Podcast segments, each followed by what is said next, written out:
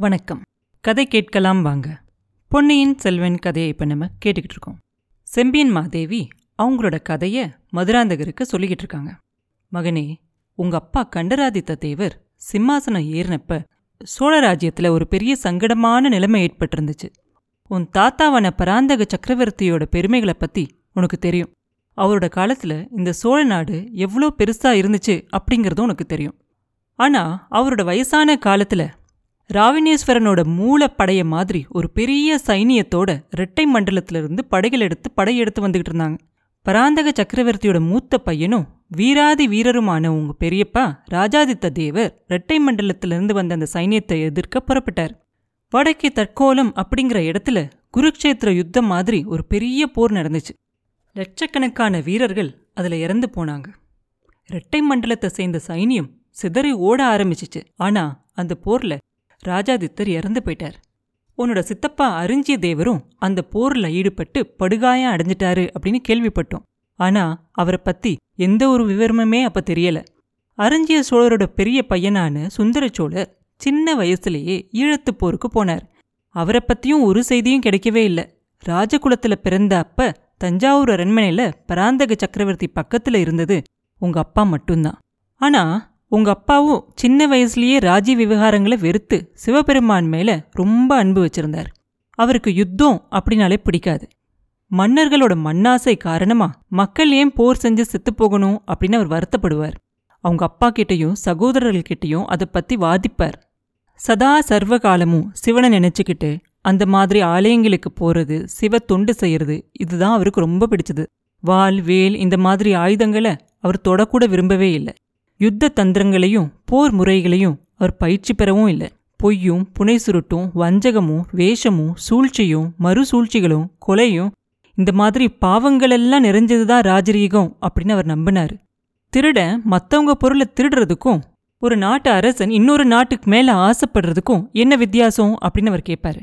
மகனே விதியோட விளையாட்டால அப்படிப்பட்ட ஒரு மனுஷன் உங்க அப்பா இந்த சோழ நாட்டோட பாரத்தை வகிக்கிற மாதிரி நடந்துருச்சு.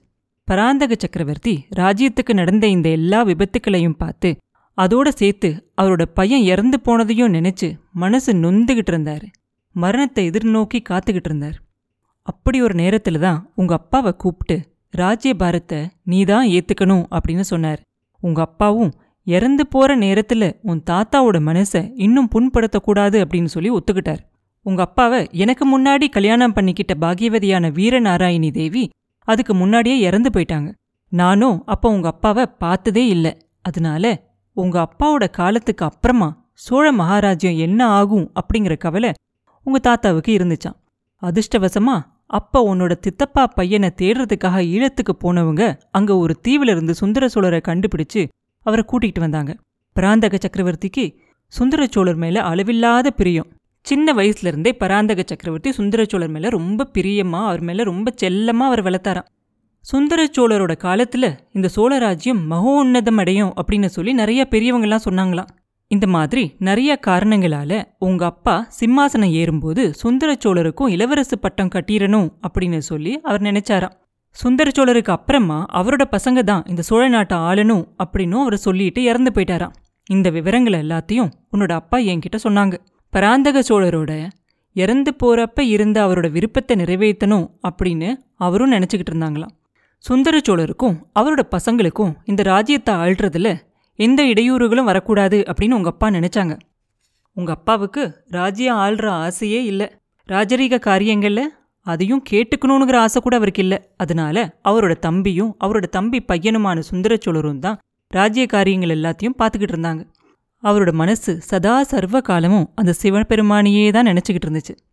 நான் தான் முன்னாடியே உங்ககிட்ட சொன்னேனே உங்க அப்பாவுக்கு மறுபடியும் கல்யாணம் செஞ்சுக்கணும் அப்படிங்கிற எண்ணமே இருக்கலையா? ஆனா அவரோட மனசை கலைக்கிறதுக்கு நான் ஒருத்தி வந்து சேர்ந்தேன். நானும் சிவபக்தியில ஈடுபட்ட ஒரு பிச்சி அப்படின்னு தெரிஞ்சதுனால தான் அவர் என் மேல பிரியம் கொண்டு என்னை கல்யாணம் பண்ணிக்கிட்டார். அவரை என்னோட கணவரா அடைய நான் பாகியசாலி எத்தனையோ ஜென்மங்களில் அவர் கணவரா வரணும் அப்படின்னு நான் தவம் செஞ்சிருக்கணும். அவரை உன்னோட அப்பாவை அடையறதுக்கு நீயும் பாக்கியம் செஞ்சிருக்கணும்.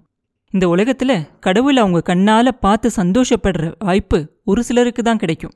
அந்த மாதிரி உங்க அப்பாவுக்கும் சிவபெருமான் வந்து நேர்ல காட்சியளிச்சு அவர் அவங்க கூட கூட்டிகிட்டு போயிட்டாரு. அப்படிப்பட்ட புண்ணிய புருஷரோட விருப்பத்தை நிறைவேற்ற நானும் நீயும் கடமைப்பட்டவங்க அப்படின்னு அவங்க சொல்லி நிறுத்தினதுக்கு அப்புறமா இதெல்லாம் கேட்டுக்கிட்டு இருந்த மதுராந்தகரோட உடம்பு அப்படியே பதறிக்கிட்டு இருந்துச்சு. அவரோட உள்ளமெல்லாம் அப்படியே கொதிச்சுக்கிட்டு இருந்துச்சு. அது எப்படி தாயே? எங்கப்பா என்கிட்ட ஒன்றும் தெரிவிக்கலையே. நான் என்ன கடமைப்பட்டிருக்கேன்? எந்த விதத்துல கடமைப்பட்டிருக்கேன்? அப்படின்னு கேட்பாரு மகனே கேள். உங்க அப்பா சிவபெருமான் கிட்ட போய் சேரும்போது நீ ரொம்ப சின்ன பிள்ளை. அதனால உன்கிட்ட அவர் ஒன்றும் சொல்லல. ஆனா என்கிட்ட சொல்லிட்டு போனார். நாங்க ரெண்டு பேரும் கல்யாணம் பண்ணிக்கிட்ட புதுசுல குழந்தை வேண்டாம் அப்படின்னு தான் நாங்க ரெண்டு பேரும் முடிவு செஞ்சோம். ஆனா பேதையான என்னால அந்த மன உறுதிய நிறைவேற்ற முடியல. எல்லா பெண்களும் குழந்தைகளோட இருக்கிறத பார்க்கும்போது நானும் ஒரு தாயாகணும் அப்படின்னு ஆசைப்பட்டேன். அதுக்காக சிவபெருமான் கிட்ட வேண்டி வரம் கேட்டேன். அந்த கடவுள் எனக்கு கொடுத்த வரந்தான் நீ. அதுல எனக்கு ரொம்ப சந்தோஷம்.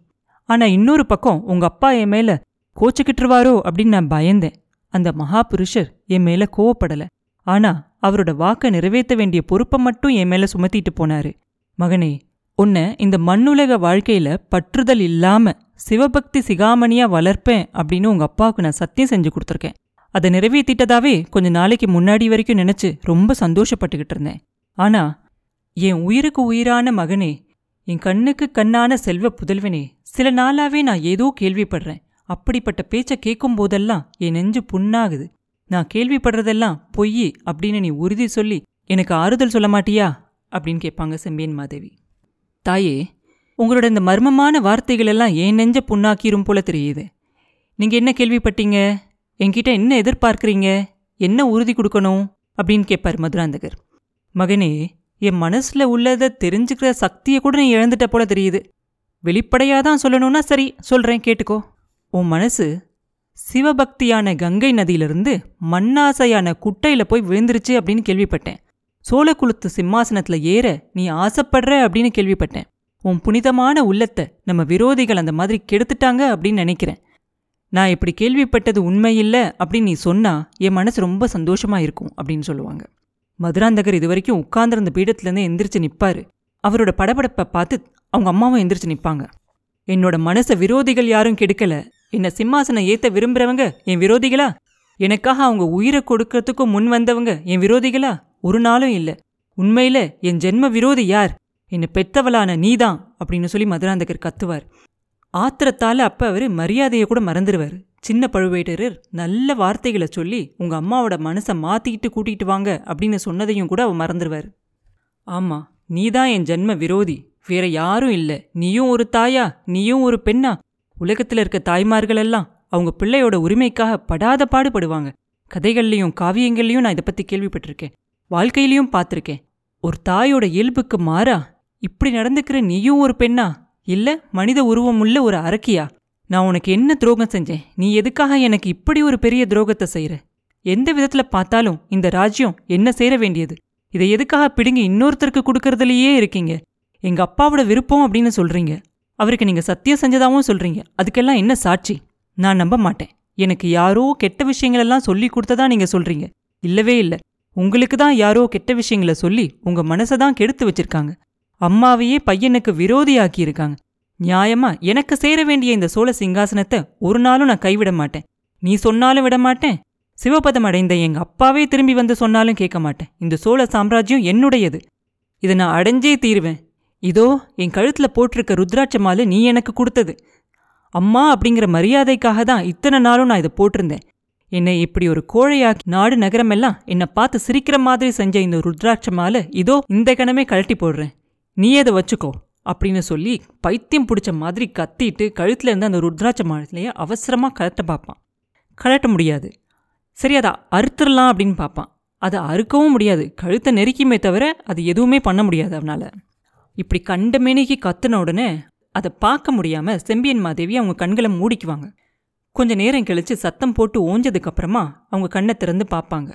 மறுபடியும் அதே சாந்தத்தோட அவங்க குரலில் மகனே கொஞ்சம் அமைதியாயிரு. நான் வஞ்சக அரக்கியாவே இருந்தாலும் என் வார்த்தைகளை கொஞ்சம் கேளு அப்படின்னு சொல்லுவாங்க. மதுராந்தகனுக்கு மறுபடியும் அந்த குரலை கேட்ட உடனே கொஞ்சம் அமைதி ஏற்படும்.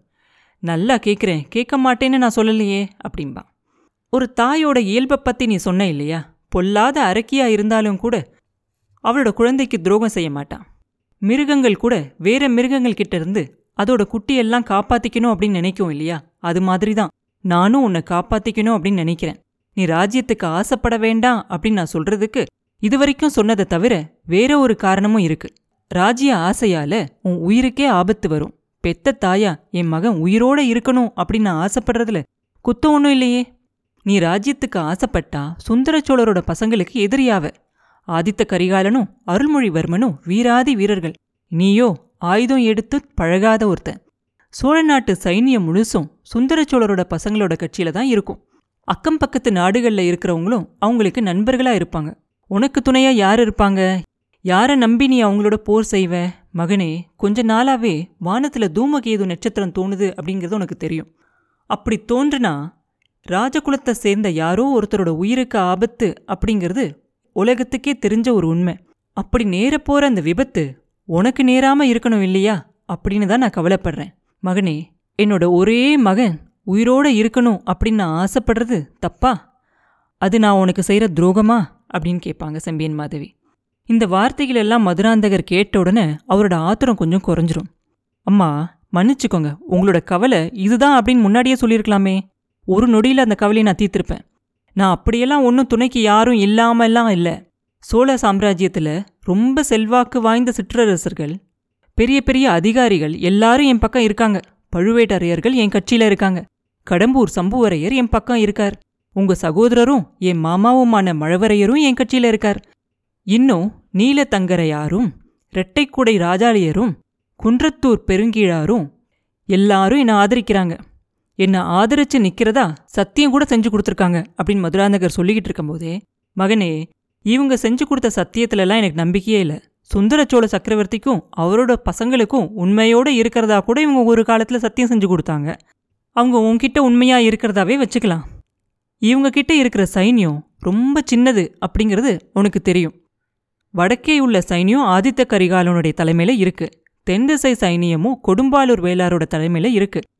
அப்படின்னு அவங்க சொல்லிக்கிட்டு இருக்கும்போதே தாயே என் கட்சியில் இருக்கிற எல்லா சிற்றரசர்களும் அவங்க தலைக்கு பதினாறாயிரம் வீரர்களை சேர்த்துக்கிட்டு வரக்கூடியவங்க அப்படின்னு சொல்லுவார் மதுராந்தகர்.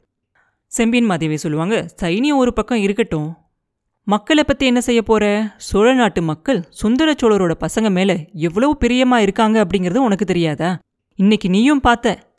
இந்த பழையாறை நகரத்துக்கு இன்னைக்கு அருள்மொழிவர்மரோ ஆதித்த கரிகாலனோ வந்திருந்தா இந்த மக்கள் எல்லாம் எப்படி திரண்டு கூடி போய் அவங்கள வரவேற்றிருப்பாங்க இந்த ஊர் மக்கள் ஒரு காலத்துல உன் மேலேயும் அன்போட தான் இருந்தாங்க.